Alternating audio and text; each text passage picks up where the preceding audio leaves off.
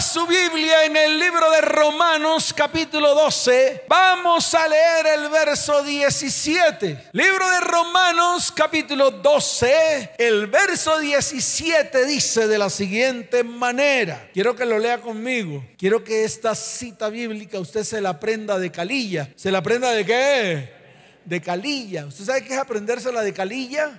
De memoria que no solamente quede guardada en su corazón, sino que también quede guardada en su mente para que la practique todos los días. Todos los días, porque todos los días recibimos daño de las personas que nos rodean, especialmente de las más cercanas, especialmente de quienes, dígalo fuerte, especialmente de quienes, de las más cercanas. Es más, de las personas a las cuales más hemos ayudado y más hemos amado, de esas personas que en algún momento nos, eh, les extendimos las manos para bendecirlos, para levantarlos en los momentos más difíciles, son los primeros que se levantan contra nosotros. Pero nosotros somos cristianos, no somos del mundo. Por lo tanto, tenemos que aplicar lo que está escrito aquí. Dice la palabra del Señor, todos juntos, no paguéis a nadie mal por mal, procurad lo bueno delante de todos los hombres. Verso 18, si es posible en cuanto dependa de vosotros, estad en paz con todos los hombres.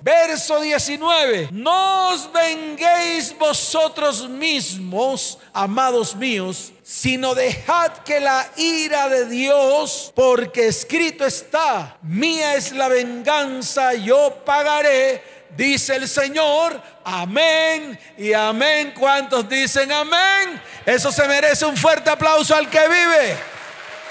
¡Wow! Tremendo. El problema es que no lo aplicamos. El problema es que no lo aplicamos en nuestras vidas. El problema es que nos levantamos y nos da algo en la garganta que se llama sed de venganza.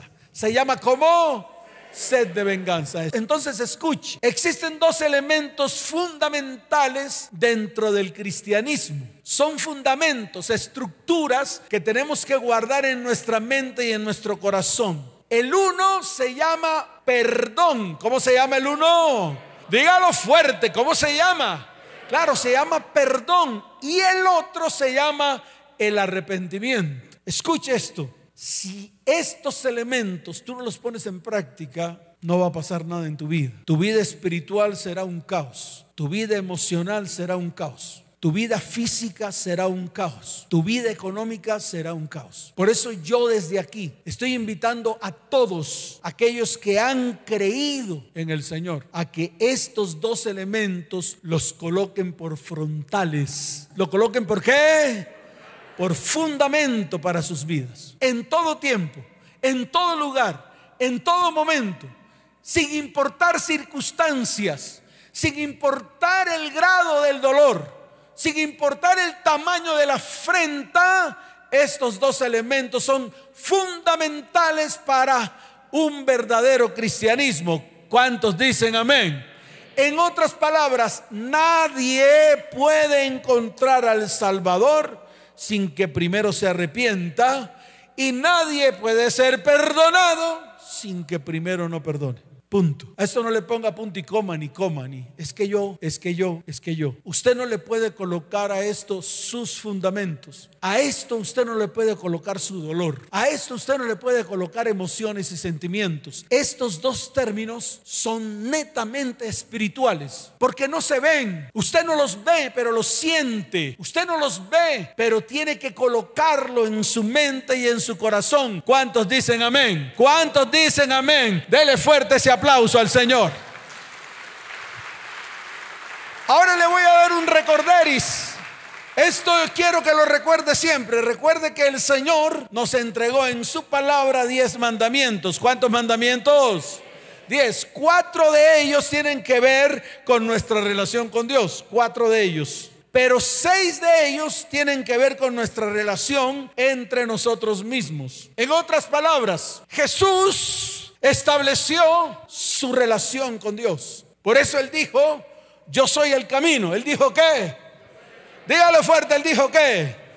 Yo soy el camino, que es la relación que usted tiene que tener con el Padre a través de Jesús. Por eso él dijo, nadie va al Padre sino por mí. Y ahí están plasmados precisamente los cuatro mandamientos que tienen que ver con nuestra relación con Dios. Y los otros seis mandamientos es cuando el Señor extiende sus brazos para decirles a todos delante del Padre, Padre, perdónalos porque no saben lo que hacen. Es decir, la relación que tenemos entre nosotros mismos, su relación interpersonal, la relación con usted mismo, la relación con quién.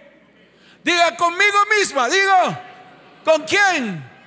Claro, esa la descuidamos. No tenemos relación con nosotros mismos. Por eso es que no nos amamos a nosotros mismos. Por eso usted no se ama a sí mismo. Por eso usted permite que cosas externas afecten su vida. Usted lo permite, usted abre la puerta. Usted permite relaciones totalmente tóxicas. Usted permite influencias a nivel espiritual, a nivel emocional, a nivel económico. Usted lo permite. ¿Y sabe por qué? Porque nunca piensa en usted, porque nunca se ama. El Señor lo dejó dicho.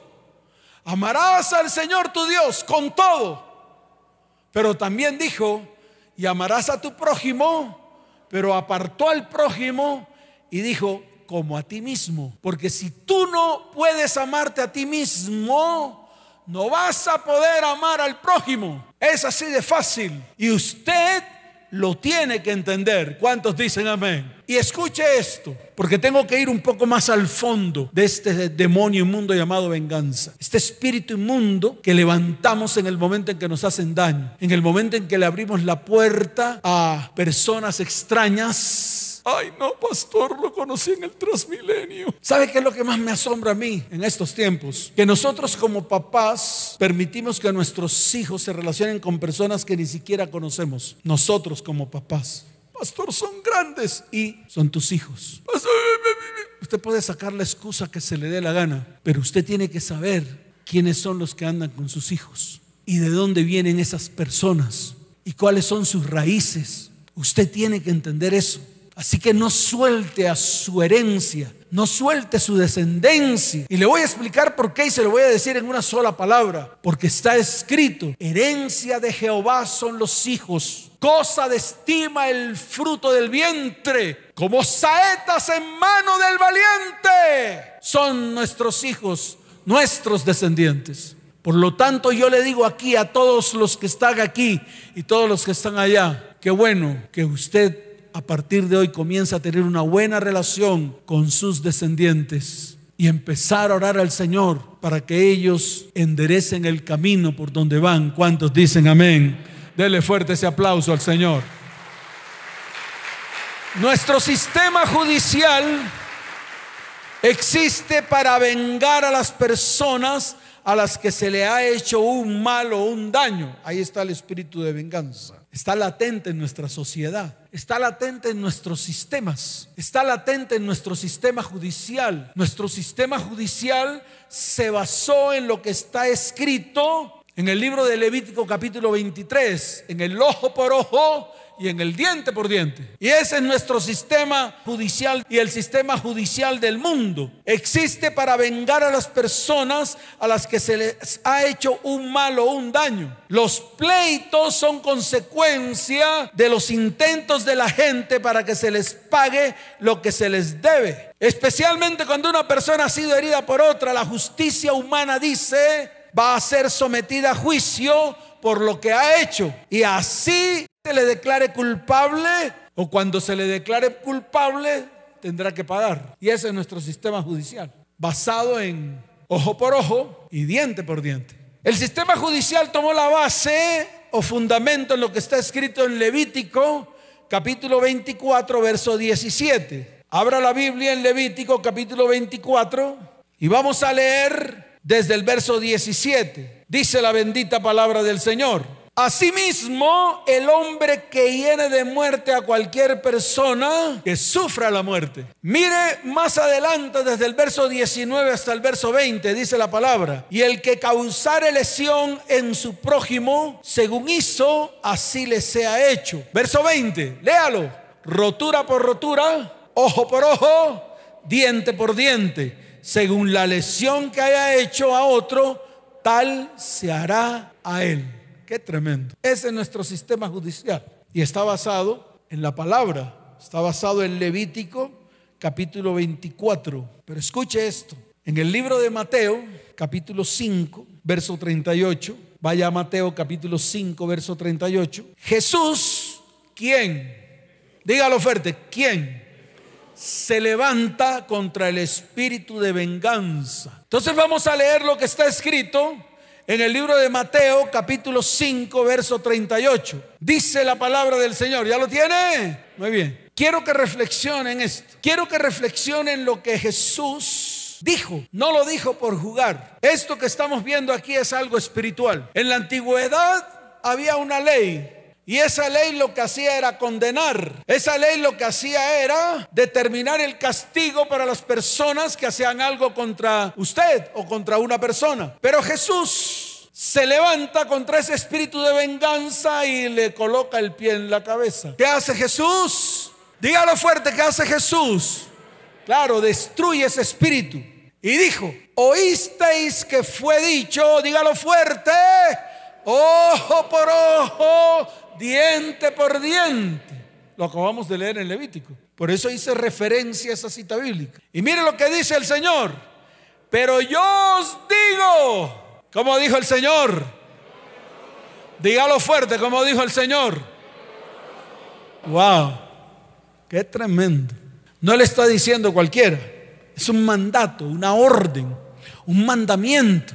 Y dice la palabra, no resistáis al que es malo. Antes a cualquiera que te hiere en la mejilla derecha, vuélvele también la otra. Y al que quiera ponerte a pleito y quitarte la túnica, déjale también la capa. Y a cualquiera que te obligue a llevar carga por una milla, ve con el dos. ¿Ve con el cuánto? Dígalo fuerte, ve con el cuánto? Dos. Wow. Qué tremendo. Ahora yo pregunto algo. ¿A quién le paro bolas? ¿A lo que está escrito en Levítico o a lo que está escrito en Mateo? Porque lo dijo quién. Se acabó el lío. Y a esto, escuche bien, ni tú ni yo le podemos colocar perendengues. A esto usted no le puede colocar peros. Pero, pastor, es que, pastor, no. Usted no le puede colocar pero a lo que el Señor dejó asentado en su palabra como mandamiento, como fundamento y como principio. Y ni usted ni yo tenemos la autoridad para transformar, ni cambiar, ni modificar la palabra. ¿Cuántos dicen amén? ¿Cuántos dicen amén? Dele fuerte ese aplauso al Señor. Fuerte ese aplauso. Fuerte ese aplauso al que vive por los siglos de los siglos. Por eso Jesús aquí destruye al espíritu de venganza. Esa es la manera que el Señor utilizó para aplastarle la cabeza al espíritu de venganza. Y además de eso nos insta a amar a aquellos que se han constituido enemigos nuestros. Jesús destruye todo este espíritu de venganza, de resentimiento, de ira, de maledicencia, de falta de perdón, de amargura y de raíz de amargura. Con una sola palabra. Oísteis que fue dicho ojo por ojo, diente por diente, pero yo os digo, wow con esto le quitó toda autoridad a ese espíritu de venganza de medio de su vida, de medio de su casa, de medio de su hogar, de medio de su familia y de medio de, su descendencia. Y nosotros como cristianos tenemos que comenzar a aplicarlo. ¿Es difícil? Claro que sí. Pero es que el Señor no dijo, pero si es difícil entonces, no, no dijo eso. Lo declaró y dijo, nunca más practiquen esto que fue dicho en Levítico, capítulo 24. Ojo por ojo y diente por diente. ¿Cuántos dicen amén? Dele fuerte ese aplauso al Señor. En el libro de Mateo capítulo 18, desde el verso 23 en adelante, vaya a Mateo capítulo 18, desde el verso 23 en adelante, hay una parábola que es la, la parábola de los dos deudores. ¿Por qué existe o por qué el Señor habló de esta palabra? Porque precisamente alguien había preguntado al Señor, cómo se debe perdonar. Eso está en el mismo libro de Mateo, capítulo 18, desde el verso 15 en adelante. Y el Señor, para poder dar una ilustración completa y una enseñanza correcta, habló de los dos deudores. ¿Qué habla el Señor acerca de los dos deudores? Que precisamente hubo un hombre que debía mucho dinero a un rey mucho dinero. Dice la palabra que el reino de los cielos es semejante a un rey que quiso hacer cuentas con sus siervos y comenzando a hacer cuentas le fue presentado uno que le debía 10 mil talentos. Algo impagable, algo que ni tú ni yo podemos pagar. Era mucha plata lo que le debía este siervo a ese rey. Y yo le pregunto a la iglesia, ¿cuánto debes tú? ¿Cuánto es el valor de tu deuda? ¿Cuánto le debes tú a Dios de todo lo que Dios ha hecho en tu vida? Si nosotros miramos la deuda, se constituye o se convierte en una deuda impagable. No lo podemos pagar, ni tú ni yo. Así como ocurrió con este siervo. Debía tanto que no podía pagarle. En ese tiempo, cuando usted le debía a alguien esa cantidad de dinero, a los primeros que tomaban como rehenes, como intercambio, era a su cónyuge y a sus hijos. De pronto alguno aquí dirá, alguna mujer dirá, a mi cónyuge que se lo lleven, que se lo lleven, eso no me interesa. Pero vuelvo y repito, a cambio usted tenía que entregar sus hijos por la deuda. Entonces dice la palabra, a este como no pudo pagar, ordenó su señor venderle y a su mujer e hijos y todo lo que tenía para que se le pagase la deuda. Y viene este siervo y se postró delante del rey y le decía, Señor, ten paciencia conmigo y yo te lo pagaré todo. Y dice la palabra que el Señor de aquel siervo, movido a mí, misericordia, movido a qué? Wow. Le soltó y le perdonó la deuda.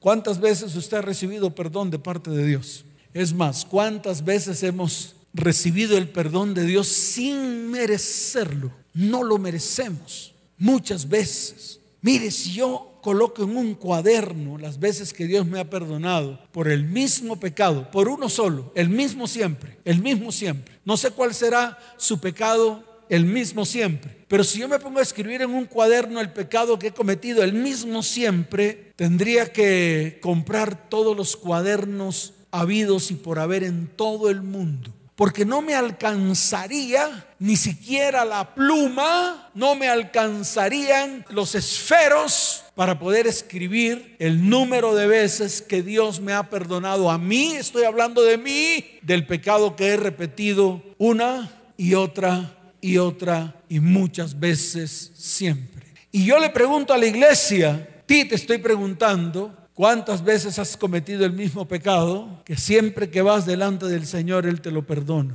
Una deuda impagable. Dice la palabra que este siervo, al cual se le perdonó la deuda, estuvo en el camino y se encontró con uno que le debía una migaja. ¿Que le debía qué? Una migaja. Una migaja. Cien denarios. Nada que ver con los diez mil talentos. Cien denarios. Una migaja. Y dice la palabra que lo agarró del cuello, lo agarró de qué? Yo a eso le digo, lo cogió a cuello corto. Lo cogió a cuello corto y dice la palabra que le dijo, págame lo que me debes. Entonces su consiervo hizo lo mismo que él hizo con el rey, se postró a sus pies y le rogaba diciendo, ten paciencia conmigo y yo te lo pagaré todo. Y dice la palabra en el verso 30, mas él no quiso, sino fue y le echó en la cárcel hasta que pagase la deuda. Y eso es lo que prácticamente hacemos nosotros. A nosotros se nos perdonan por las muchas cosas que hemos hecho mal, especialmente delante de Dios y especialmente delante de los hombres, pero no somos capaces de perdonar lo que nos hacen. Y siempre tomamos lo que nos hacen como algo mucho más grande que lo que hacemos. Entonces yo aquí le digo algo a todos los que están aquí y allá y a toda la iglesia cristiana. Para Dios todos. ¿Para Dios qué? Los pecados son iguales. Todos. Una mentira es del mismo tamaño que matar a alguien. Es lo mismo. Todos los pecados tienen el mismo grosor, la misma magnitud, tienen el mismo fin, transgredir todo lo que Dios manda en su palabra, transgredir los mandamientos que Él dejó plasmado en su palabra. Todos, absolutamente todos. Por eso no existen pecados veniales ni existen pecados mortales. El adulterio y la fornicación es, igual que el asesinato, el insulto, la maledicencia. Son los mismos pecados. Tienen la misma magnitud y el mismo grosor. Así que hoy usted tiene que aprenderse eso. Lo que han hecho contra usted tiene la misma magnitud de lo que usted haya hecho con sus prójimos o sus próximos. Es de la misma magnitud. Así solamente usted haya dicho una mentira de esas que llaman entre comillas blancas. Eso no existe. En el léxico, en la palabra de Dios, en el fundamento de Dios, no existen las mentiras blancas. Todas las mentiras tienen la misma magnitud. Es más, cuando usted conoce la verdad y no la hace, usted es un mentiroso. Y por lo tanto se constituye en pecado delante de los ojos de Dios. Así que no saque excusas. No diga nunca que la magnitud de lo que a usted le hicieron es mayor de lo que usted ha hecho. Porque vuelvo y repito, con la misma vara con que tú mides, con esa misma vara serás medido. ¿Cuántos dicen amén? Dele fuerte ese aplauso al Señor. Fuerte ese aplauso. Entonces aquí surgen dos espíritus inmundos con esta parábola, porque es importante que usted lo entienda a nivel espiritual. El primer espíritu inmundo se llama la falta de perdón, se llama como, dígalo fuerte, ¿cómo se llama? Y el otro que aparece aquí en la parábola de los dos deudores se llama venganza. Entonces aparecen dos, uno llamado falta de perdón y otro llamado espíritu de venganza. Y al final, cualquiera que se somete a estos dos demonios inmundos, le trae como consecuencia, escuche bien y abra bien sus oídos para que hoy tome decisiones. Enfermedad, no solamente a nivel emocional, como el odio, el rencor, el resentimiento, la amargura, la raíz de amargura, la cual viene por la venganza no cumplida. Cuando no se satisface el deseo de venganza al nivel que nosotros queremos. Vienen las enfermedades físicas tales como migraña, problemas en los huesos, cualquiera que sea, cualquiera, desde el problema en los huesos más pequeños hasta el problema en los huesos más grandes, como es el cáncer en los huesos y como es cuando a usted se le tuercen las manos. Esas son enfermedades derivadas de estos dos demonios inmundos.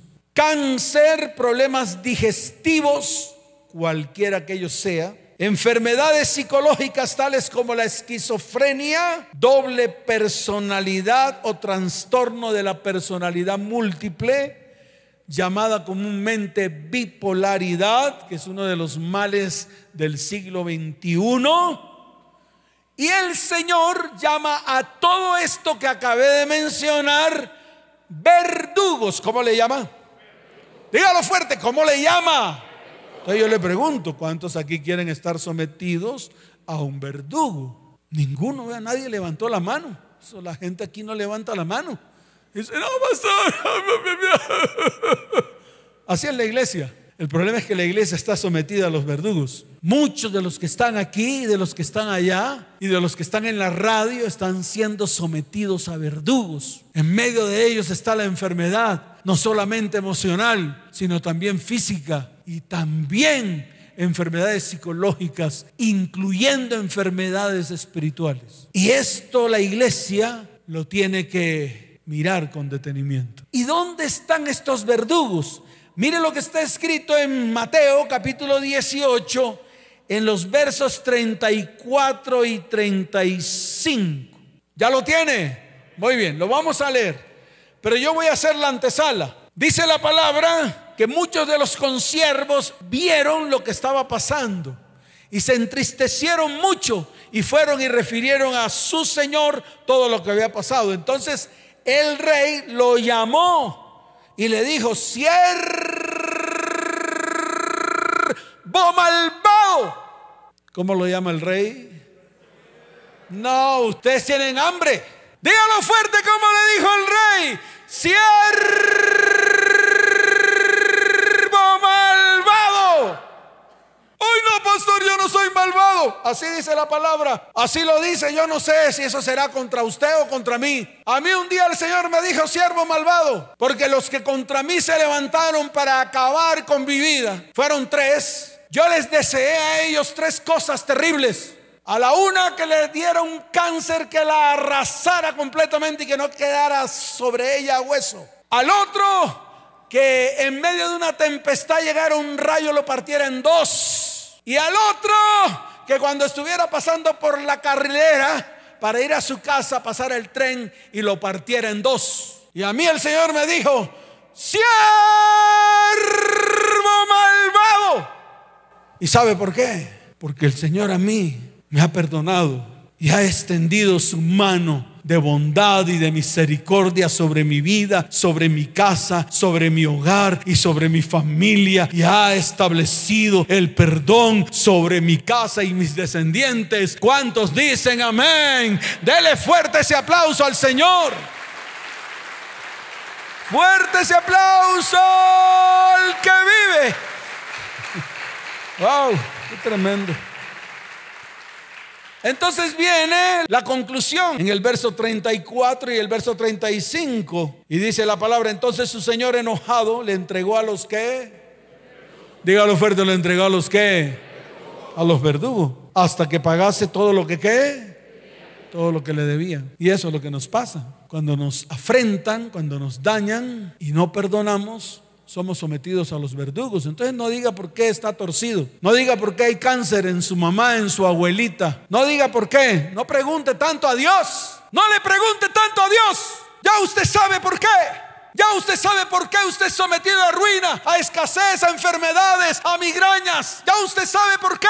Entonces no pregunte tanto. Más bien póngase firme, porque el mismo Señor lo dijo. No debías tú también tener misericordia de tu consiervo, como yo tuve misericordia de ti. Mire, de pronto usted nunca lo notó, pero el pastor que les está hablando tuvo un tiempo muy difícil, muy difícil en el 2020 y en el 2021. Muy difícil. Mi corazón se remordía de el enojo, la ira. Mi corazón se remordía de el odio y el rencor. Y me dio una enfermedad. Una enfermedad que prácticamente es incurable. ¿Es que Es incurable se me subió el azúcar al más alto de todos los niveles. Mi hermano, que es médico, cuando vio esa cifra, quedó preocupado y dijo, Luis, tenemos que tomar medidas contra eso, porque yo no te puedo ver a ti lleno de insulina, de metformina y de todo lo que tiene que ver para bajarte el azúcar. Los órganos se te van a dañar todos. Te vas a quedar ciego pronto y todos tus órganos se van a desmenuzar por causa del azúcar que no está absorbiendo las células y que se están regando por todo tu organismo.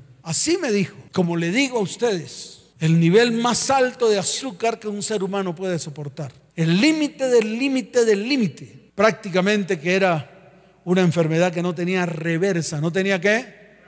Reversa.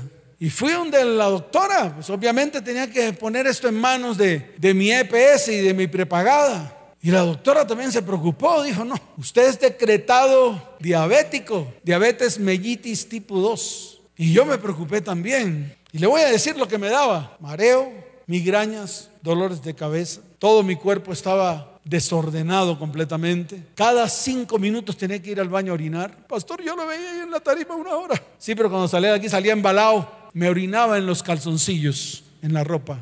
Se lo digo, me orinaba en la ropa. Llegaba a mi casa totalmente mojado. Era terrible. Estaba pasando por momentos muy difíciles debido a todo lo que me ocurrió en el 2020 y en el 2021. Fue terrible en mi vida.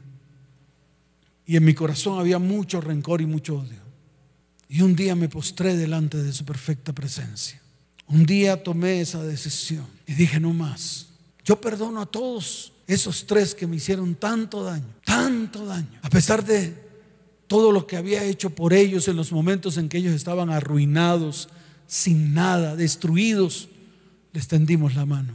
Sin embargo, nada de lo que hice por ellos fue suficiente para que ellos se levantaran lanza en ristre por un dinero que les ofrecieron a ellos, al uno 40, al otro 80, al otro 120. En total repartieron 400 millones por mí. Y esa era mi rabia. Y clamaba al Señor, pedía justicia, pero con el dolor que había dentro de mi corazón, el Señor no podía hacer nada porque había un argumento contra mí. Y me postré horas enteras delante del Señor, pidiendo perdón, bendiciendo a los que me, que me maldijeron. Y el Señor me decía, no te creo, no creo que tu boca sea capaz de bendecir. Y los bendije a cada uno. Déjeme decirle algo. Hace una semana fui donde la doctora con los resultados. Esa doctora se jalaba los pelos, se levantaba de la silla, daba vueltas, se volvía a sentar, me decía, ¿usted qué menjurje, qué menjurje tomó? ¿Qué hierbas tomó? Dígamelo para decirle a mis pacientes, usted es una persona completamente sana, usted no tiene absolutamente nada.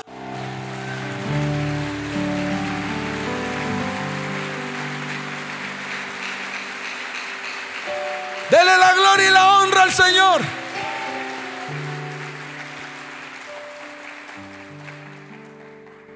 Fue tremendo ese tiempo con esa doctora. Me dijo, venga y lo, lo reviso a ver qué tiene. Venga y lo reviso. Porque no creía en los resultados que les estaba dando el laboratorio. Mi hermano, el médico, se puso la mano en la cabeza y dijo, definitivamente yo no sé, porque los valores disminuyeron a valores normales. Pero sabe una cosa, el que me sanó fue el Dios de lo alto.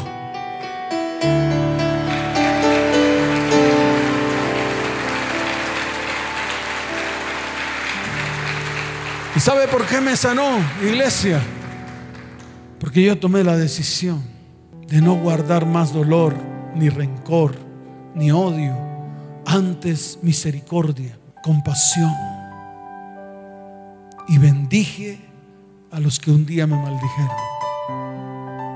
Eso es lo que hay que hacer. Colócate en pie, iglesia.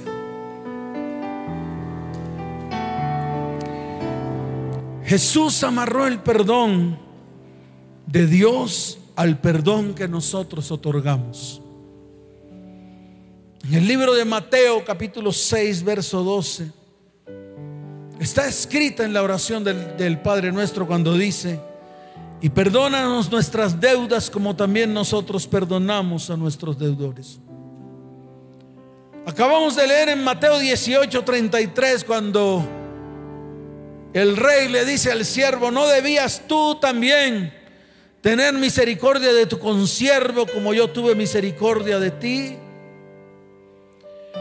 En el libro de Colosenses capítulo 3, en el verso 13, dice la palabra del Señor.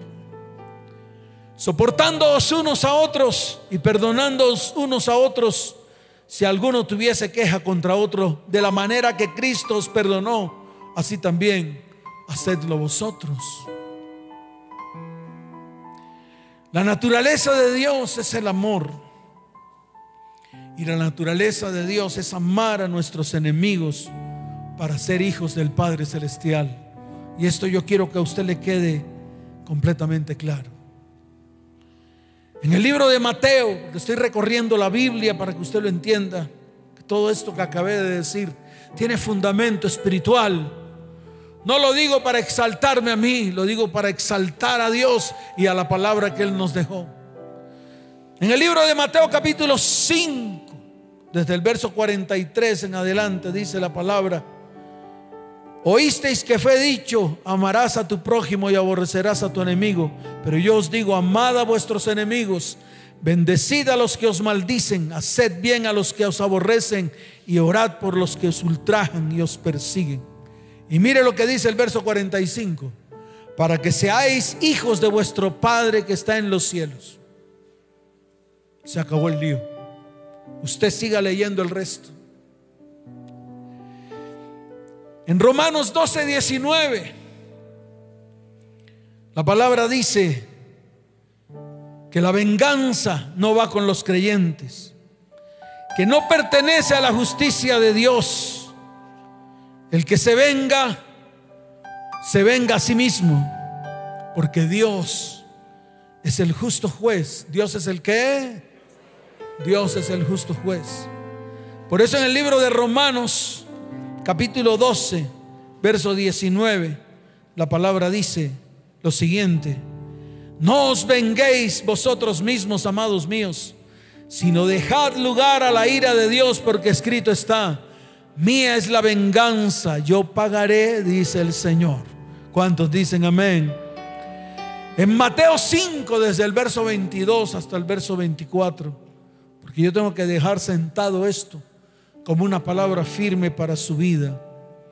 En el libro de Mateo capítulo 5, desde el verso 22 en adelante, dice, pero yo os digo que cualquiera que se enoje contra su hermano será culpable de juicio y cualquiera que diga necio a su hermano será culpable ante el concilio y cualquiera que le diga fatuo quedará expuesto al infierno de fuego.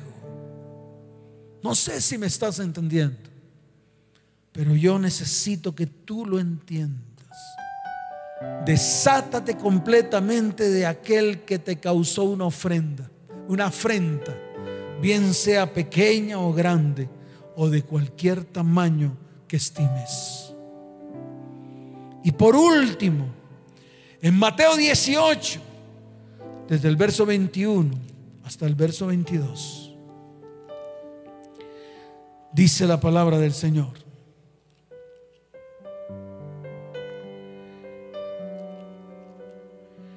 Entonces se le acercó Pedro y le dijo, Señor, ¿Cuántas veces perdonaré a mi hermano que peque contra mí?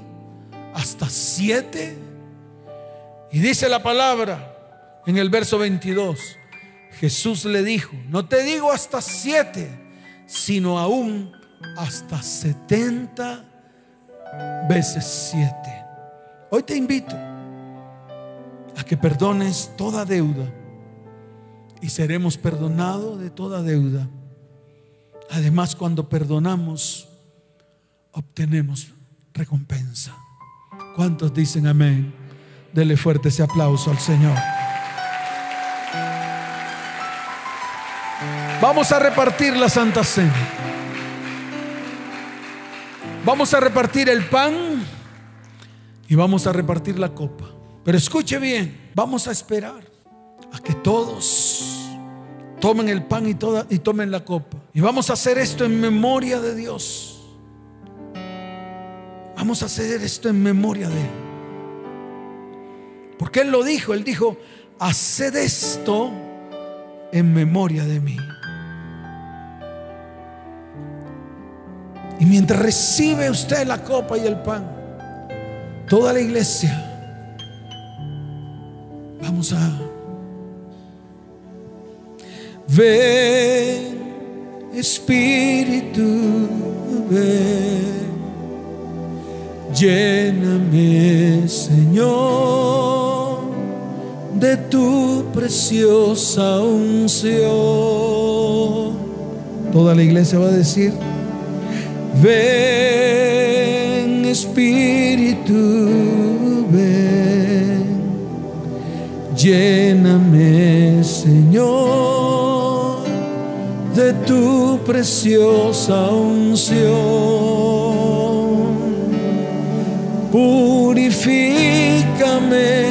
y lávame, renuévame, restaurame, Señor, por tu poder.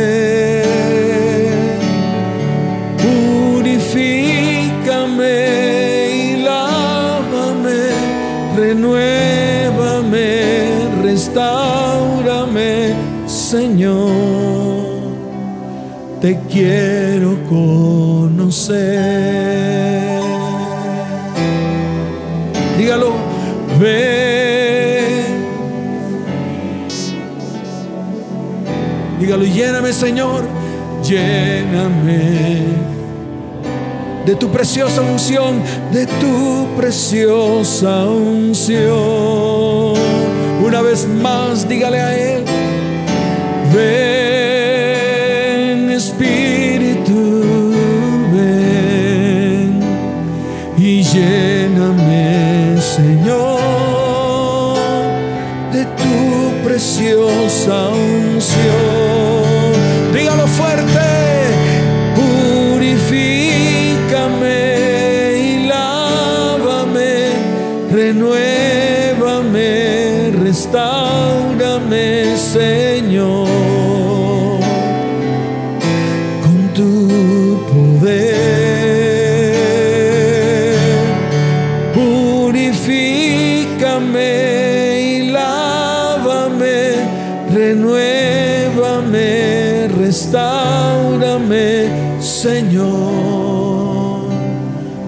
Quiero conocer. Escuche esto. Jesús se reúne con todos sus discípulos como estamos aquí reunidos. En un lugar que habían preparado Juan y Pedro cuando se encontraron con ese varón que tenía una tinaja. Ahí estaban todos. No faltaba ni uno.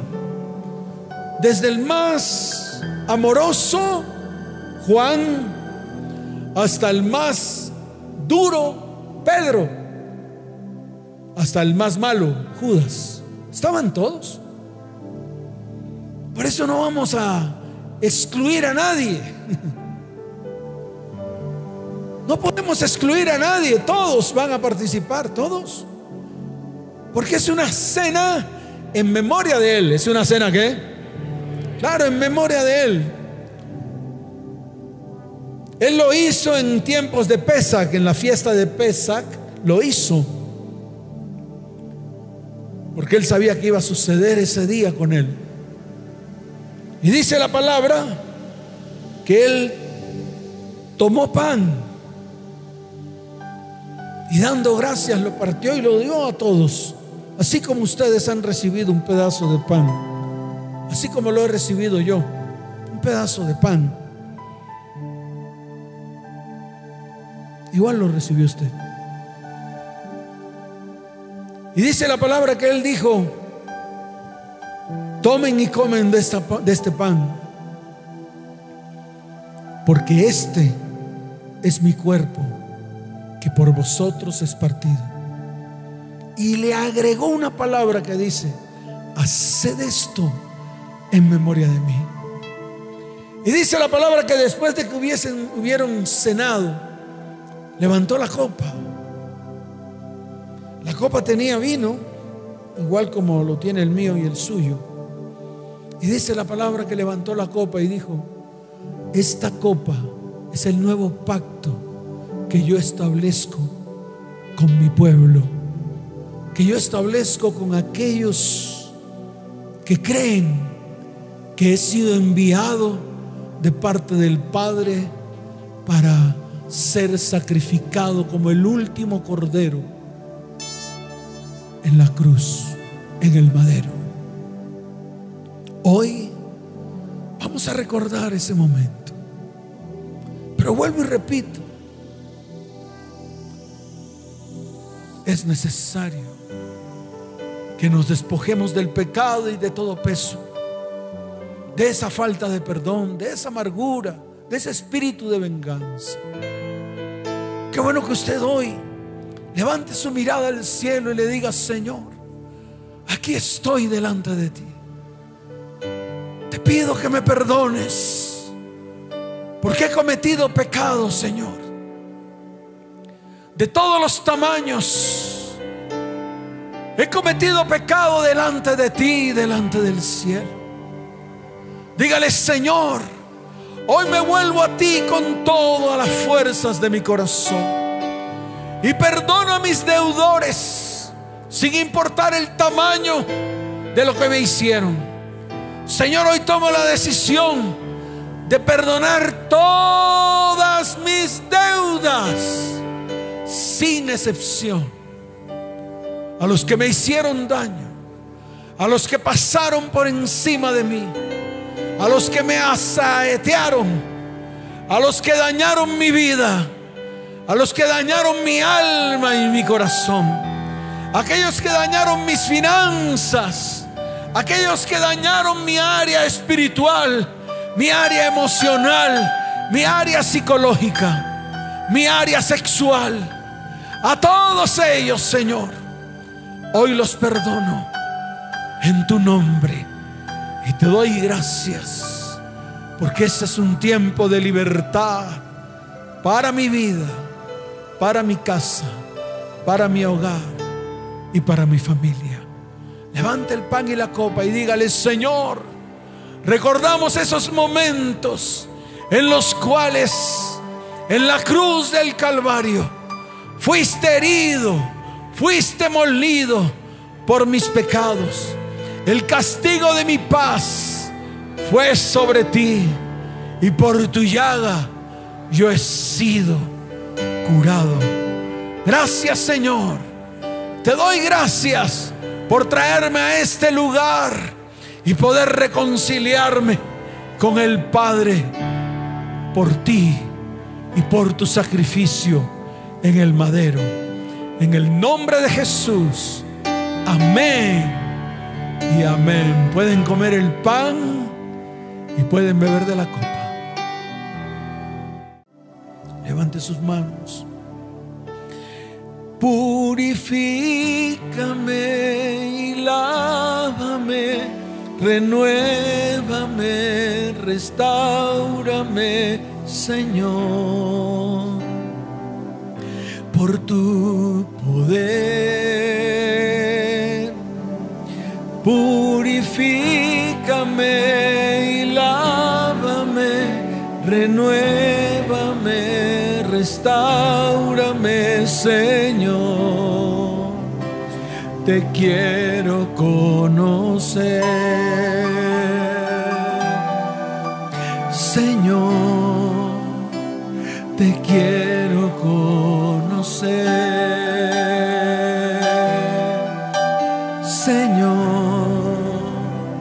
Te quiero conocer.